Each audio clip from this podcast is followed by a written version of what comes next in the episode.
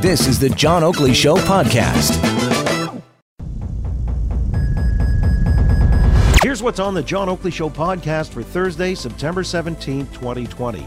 We hear from Adrian Wooldridge. He's got a new book out now that examines why this pandemic has exposed the weakness in Western government. As well, we're joined once again by Dr. Bobby Corrigan, urban rodentologist and pest control legend. All of this starts now.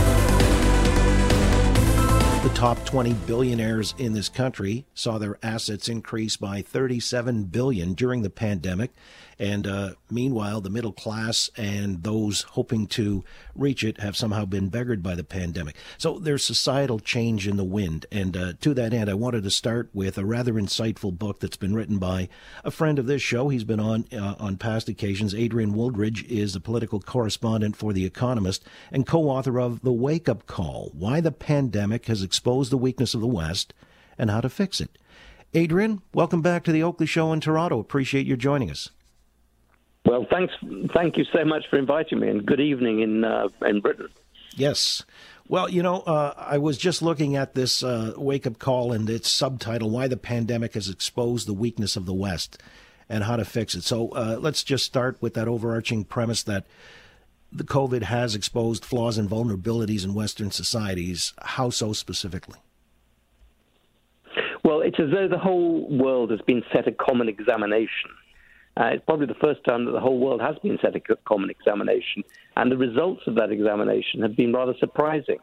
That countries that we always thought were well governed, such as Britain and the United States, have failed dismally, and countries that we always sort of thought had, were slightly uh, uh, also ran, such as China, um, have actually passed the exam quite well. So this is an extraordinary message that that some Western countries have failed the test, other Western countries have, uh, uh, other Eastern countries have, have passed the test. What is the test? The test is how good your government is at dealing with a threat to people's lives. You know, that's the fundamental role of the state, as laid out by Hobbes in, in the Leviathan in, in, in the 17th century. Is the fundamental obligation of the state is to protect people from harm. And uh, the American government, the British government, um, many governments in the West have failed that test, and other governments in, in, in the East have, uh, have succeeded surprisingly well. I mean, the differences are huge. But Adrian, I mean, one of the obvious rejoinders to that would be you've got uh, the system in China is an authoritarian one, whereas individual liberty still counts for something in the West, and sometimes people will be in defiance of even the best practices put forth by their governments. Do you see individual liberty as being a linchpin and a problem? No, absolutely not. I think individual liberty is absolutely crucial to our quality of life. And I don't think individual liberty is the specific thing that's that's made the difference here. Look at a country like South Korea. Look at Seoul. Um, Seoul is a very vibrant city. Um, it's got you know great nightclubs. It's got a great drinking culture. It's got K-pop. It's got um, you know, uh, Parasite, which won the won, won the Oscar. It's got a very vibrant, creative scene, very individualistic culture, not a culture of uh, uh, obedience. It's democratic, it's liberal, but the number of people who've died in Seoul of COVID is about 50. The number of people who've died in New York of COVID is about 20,000. The number in London is about 5,000. So the thing that really differentiates these countries is not liberty, it's efficiency. It's the quality of government. It's how well organized the government is. Now, China has dealt very well with COVID, having incubated it in some ways. It dealt well with it through very authoritarian means, but other countries um, have done it through through much more liberal means. So it's really you can preserve liberty, preserve uh, democracy and deal with COVID. The real problem is lousy government. All right, and so you're saying that this lousy government, COVID has really exposed lousy government. It's uh, kind of all right, and, and, so it's revealed uh, the government for lacking in different means, but uh, specifically in protecting their people. But uh, it goes much broader than that. And you're talking about uh, maybe having uh, lacked the proper investment in the state over the years, and uh, it's it's led to this point in time. So, are you saying effectively being a statist to a certain extent is not a bad thing? Yeah, absolutely. I think there's been a sort of culture um, in in much of the West, particularly the United States, um, that government is the problem, not the solution, which was Ronald Reagan's phrase. Um, and you know he may have been right at the time. Government may have got too big and too sprawling and uh, sprawling and too interventionist. But nevertheless, government matters. Uh, a successful government makes the difference between life and death in a pandemic.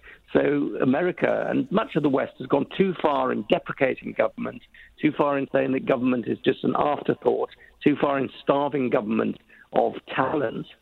Uh, and we need we need not necessarily bigger government, but certainly wiser, better, smarter government. Um, and I think that's that's absolutely right at the agenda. So you know, liberalism in some ways has been uh, for a long time associated with just being against government. I think liberalism needs to go through an internal revolution and recognize that government is sometimes the difference between a good society and a failing society. You go on to say uh, there ought to be incentives to attract good people into government, the most talented to serve in the public sector. Uh, you you believe that? Oh, absolutely. What's happened since since basically the 1960s and 70s is that very good people, highly intelligent, motivated, ambitious people, have stopped going into government. So if you go back to the 1950s, people really expected to spend a period in government service. If you remember JFK's great inaugural speech when he said, "Don't ask what government can do for you, uh, ask what you can do for your country." Don't ask what your country can do for you, ask what you can do for your country. There's a tradition of public service. And what's happened over the last few decades, partly because of the rewards for going in the private sector are so much bigger in financial terms, but partly because of a culture of skepticism and even hostility towards government and public service, is that good people have stopped going into government. The best people have stopped going into government. We need to reintroduce that. And you can do that partly through a spirit of public service um, we need more people like uh, Mayor Bloomberg, willing to, you know, suspend their career in the private sector and go into the public sector. But also, what we talk about in this book is having incentives. Um, in in Singapore, it's quite common for the government to pay all of the school fees and all of the university fees of pe- bright people that they select early on in their lives, and so you can have all of this for free, uh, the best university education in the world provided that you're willing to spend, let's say, five years, perhaps a little bit more, working in the public sector. And I think we need that desperately, particularly when it comes to technology, um, technology expertise. You know, the, the, the public private, public sector is in a is in a different century from the private sector when it comes to technology. I think there are five times as many people in the United States five times as many people who work in technology services in the public sector who are over 50 than there are under 30.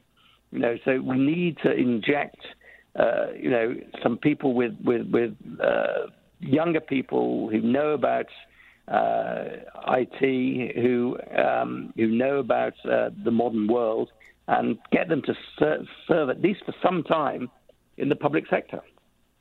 It's a, an ironic twist that I guess there was a recent study said 25% of college or university grads in America would like to serve in the public sector, but it was mostly prompted by the guaranteed benefits like health care that they would get rather than rolling the dice in the private sector. Again, with Adrian Wooldridge, political correspondent for The Economist, co author of the book The Wake Up Call Why the Pandemic Has Exposed the Weakness of the West and how to fix it. And so we're seeing the increase in the welfare state. I mean, this is something on plan from our prime minister in his throne speech next week. It's already been intimated, you know, maybe a, a guaranteed basic income because uh, people have gotten used to something that is a, a, relief benefit here in the throes of losing their jobs. As you know, en masse, people did. So uh, this is something that may now be actually ingrained in the fabric or the expectation going forward. So uh, you don't necessarily see that as a bad thing. You think that these things may accrue to an overall benefit to society going forward.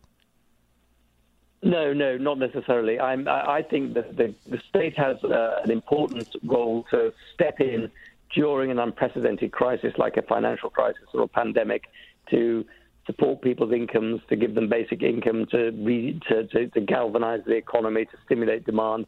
But I personally don't like the idea of a guaranteed basic income because I think that the, if people, you know, don't think that there's a connection between work and reward, I think that's morally bad for the country. I believe, you know, this is not a book praising big government.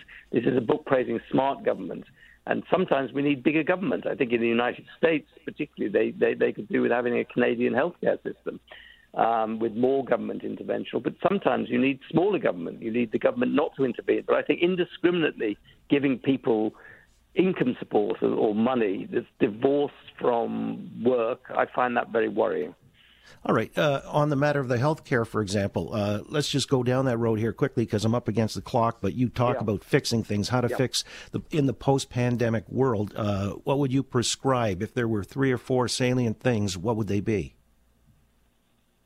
Uh, the most important thing is to get high quality people going into going into the public sector. I think the second most important thing is to get the technology of the private sector put into the public sector, so that technology comes up to scale. And we've seen enormous uh, examples, you know, through through um, uh, doctors' appointments being made online and, and, and over, over, video rather than going in directly into to, to, to, to the um, doctor's surgeries.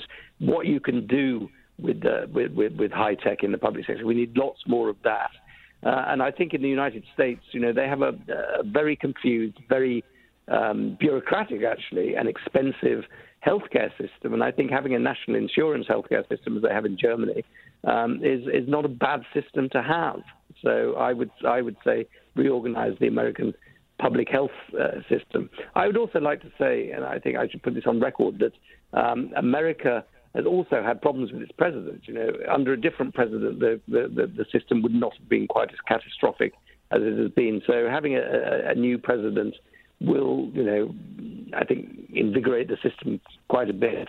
So new leaders, better leaders, um, and also not having um, quite such an anarchic uh, set of people in Washington as you currently have. Well, he's also teed off on globalization because he says it's gutted the middle class. Uh, how can we revitalize the middle class? We're seeing that there's kind of an existential thing happening now with the middle class being diminished uh, and eroded. How would we forestall all of that and reclaim the middle class? Well, I think that, that, that there has been a problem with unfair competition with, with China, and I think Trump has actually been right about that. China has uh, done enormously well from entering the World Trade Organization, the World Trading System, but it's quite often cheated and it's quite often made it hard for us to invest to, to, to, invest there and easy for them to invest here. So I think a more level playing field when it comes to um, China and trade is is part of it. But ultimately, you need to have um, focus on productivity. And the best way to improve productivity is to have more investment in human capital, less um, restrictions or less regulations, more intelligent regulations. Uh, and I don't think it's impossible that you can have uh, a, a, middle class based on knowledge work, not based on manufacturing. But we haven't yet mastered that transition. You know, we had a large manufacturing based, uh, healthy middle class in, in, in the United States. Uh, and across the West um, in the 1950s and 60s, and that has definitely been eroded and definitely declined. And unless we can expand the middle class, we have a very unstable political system. I'd be remiss if I didn't ask you finally. I mean, an investment in intellectual capital. Uh, you talk in the book about uh, taking down the teachers' unions. What's the thinking? Well, the, the thinking there is that we should always be focused on the. Uh, we should be less focused on the, the producer and more focused on the consumer. And producers, uh, such as the teachers' unions, such as the police unions, have resisted innovation, resisted reform, particularly productivity improving reform, defended the worst teachers. In America, you have you know the famous dance of the lemons, whereby you can't sack teachers who've done some terrible things. So unions have been very reactionary, very defensive of the worst. Perhaps unions could change and become agents of uh, of good practice, but I would say you know it's much better to shift power from the producers to the consumers um, and to, to, to, to, to have a system whereby unions have the power to defend people um, who are not very good at their jobs. You know, get rid of that. So, I, you know, we talk about the Singapore example, with, where you've got teachers paid an enormous amount if they're really, really very good. Teachers promoted very quickly, becoming headmasters very quickly, but also shaken out of the system if they're if they're not that good. I'd apply that even doubly to to, to, to, to the police, where the police unions in the United States have defended people who've done the most appalling um, things. So protection of people who are not good at their job is never going to be a, a way of building a competent state.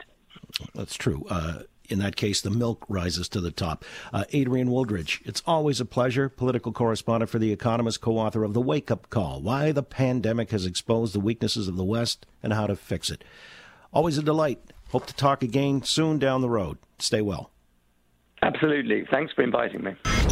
I had for the last, I don't know, three or four weeks, uh, been noticing this little brown creature sort of uh, meandering about, scurrying along the fence and then along the base of the house. And uh, it had me properly concerned because, I mean, you don't want to open the barbecue one day and something jumps out at you. So, and this was something that I was kind of wary of happening because I knew I saw it sniffing at one time around the BBQ. So I called the Orkin man. And uh, he came in and he set up various traps and a black box and told me there were pellets in there and blah, blah, blah. And uh, it looks like it's done the trick. So props to him. Uh, as a matter of fact, uh, along with his visitation, I got a treatise on exactly how these rodents proliferate right now. And they're the scourge of a lot of communities, downtown Toronto for sure, the old city especially. And, uh, but outside, the Toronto area in the GTHA, you've also got other cities or communities that have been plagued by rodents. In fact, just released by the same folks, Orkin Canada. They come out with their top 25 list of Ontario's rattiest cities based on number of treatments. And get a load of this. Oakville and Burlington have cracked the top 25. Oakville number 11, Burlington number 13. Ooh, this is not pleasant. I'm sure if you're in those parts, you've noticed, uh, or at least there's a likelihood that you've noticed an increase in these kinds of encounters or sightings anyway. So, what the dickens do we need to know about all this? Let's find out from the expert. Dr. Bobby Corrigan's back on the Oakley Show, urban urban rodentologist and pest control legend. Doc, how you doing this afternoon? I'm doing well, John. How are you doing?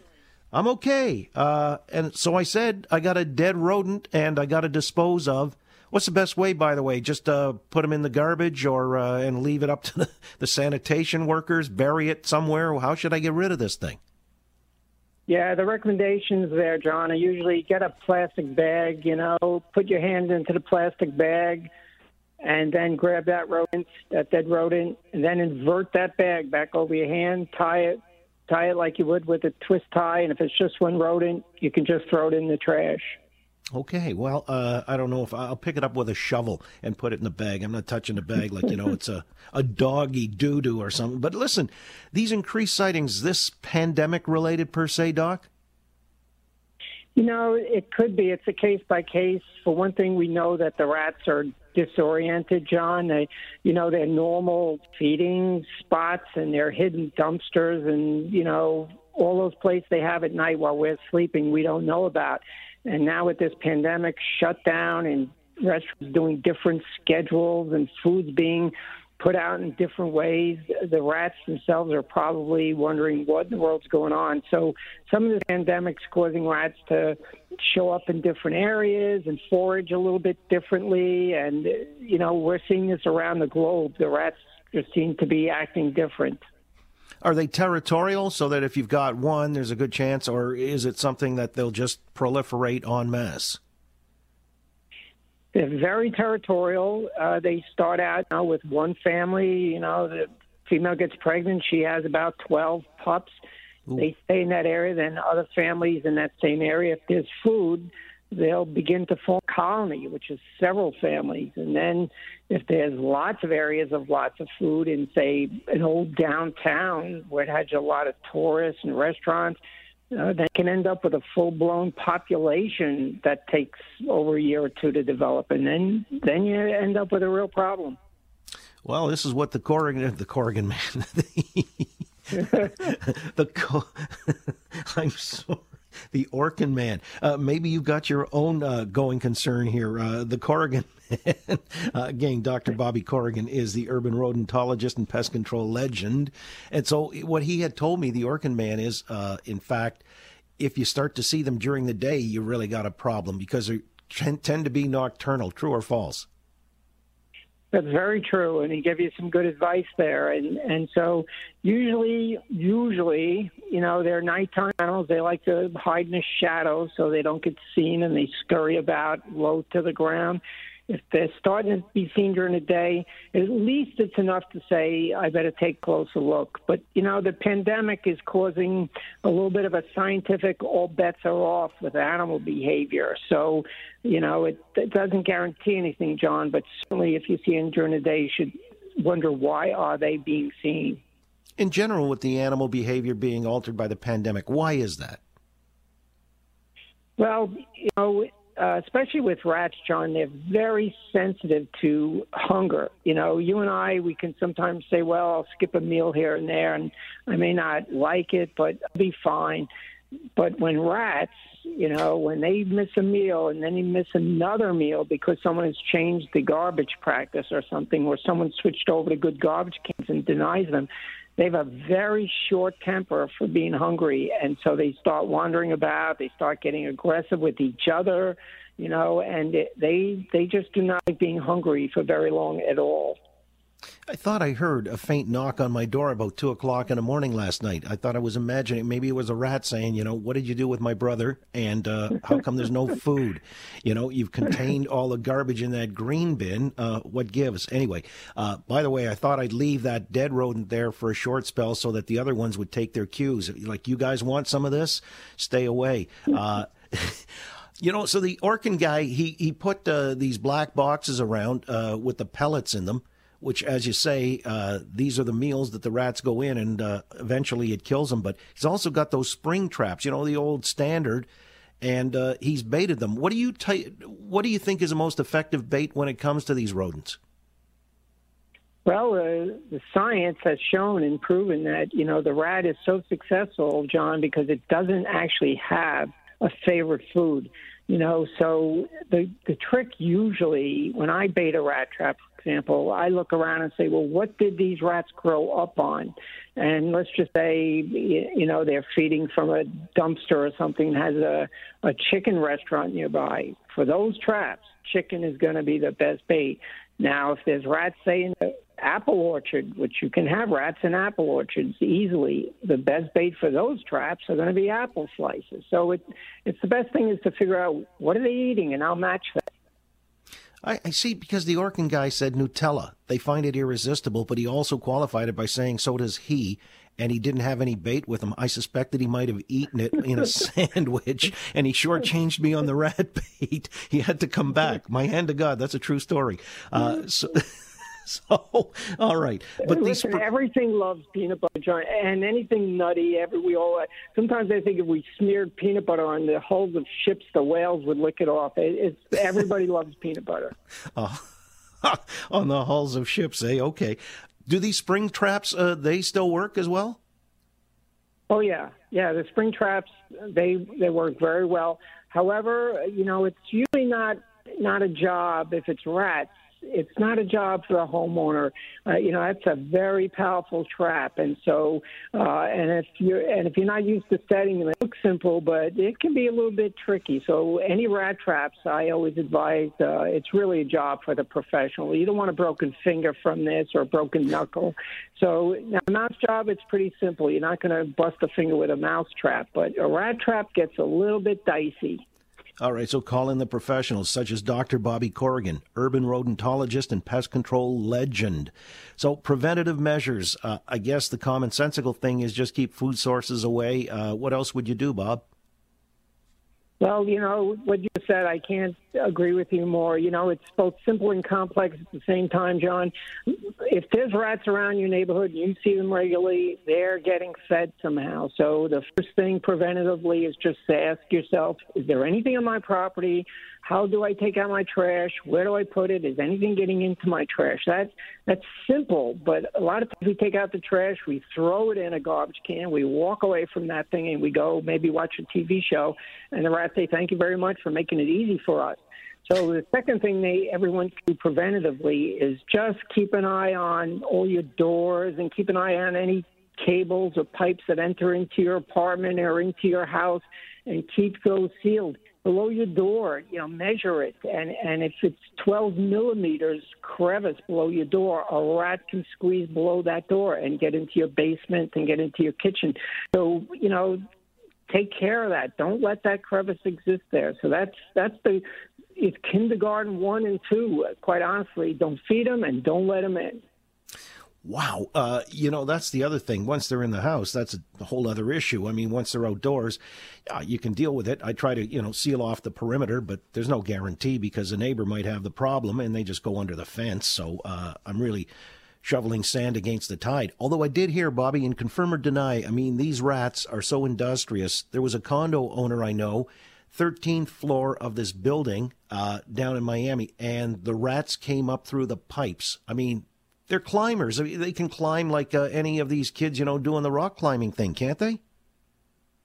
Uh, they're outstanding climbers, John. And, you know, uh, they'll enter to a basement. They'll find the pipe, the plumbing tree. You know, every building has a plumbing tree, include your house, my house, apartment buildings, the plumbing tree. And so all our hot water pipes, our sewer pipes, all those pipes go all the way down to the building from the floor. And for rats, they're used to climbing vines and trees and twigs. They have feet that enable them. They have pads on the bottom of those feet that grip these pipes, grip the anything vertical wires. They and they're great climbers, and they wrap their tail around these pipes and they shimmy up those in no trouble at all. So it's not a surprise to hear they were up on the 30th floor. You know, I find them in sometimes in my cities. I'll find them 60 floors up in modern day skyscrapers. So they're they're very good at what they do, and that's why there's so many of them. Well, yeah, and why they've proliferated and uh, continue to survive and thrive. And now, especially in a time of COVID, where they've come into these built up areas, uh, suburban areas, as well as, well, Toronto. Uh, Oakville, Burlington, as we said, now cracking the top 25 rattiest places in Ontario. Congratulations, Oakville, you're number 11. Burlington, number 13. Uh, so, as a heads up, uh, if, yeah, it's like the Super Bowl trophy. People trying to win the trophy of who's got the most rats. that's that's right. You can make book now on these different communities as far as they're going to uh, continue on unabated with this problem. We'll have to have you check in again uh, with the next infestation or whatever it is. Maybe raccoons next on the agenda, Bobby. But uh, we'll leave it for now. Wish you the best and uh, good rodentology going forward. All right. All right. Thanks for having me on, John. Take care. Stay safe. You got it. Ditto. Dr. Bobby Corrigan, urban rodentologist and pest control legend. We only go with the best. This has been the Oakley Show podcast for Thursday, September 17th, 2020. You can listen live weekday afternoons from 3 to 6 Eastern. Turn the dial to 640. Listen live at 640toronto.com or search the name John Oakley on Spotify or wherever you get your podcasts.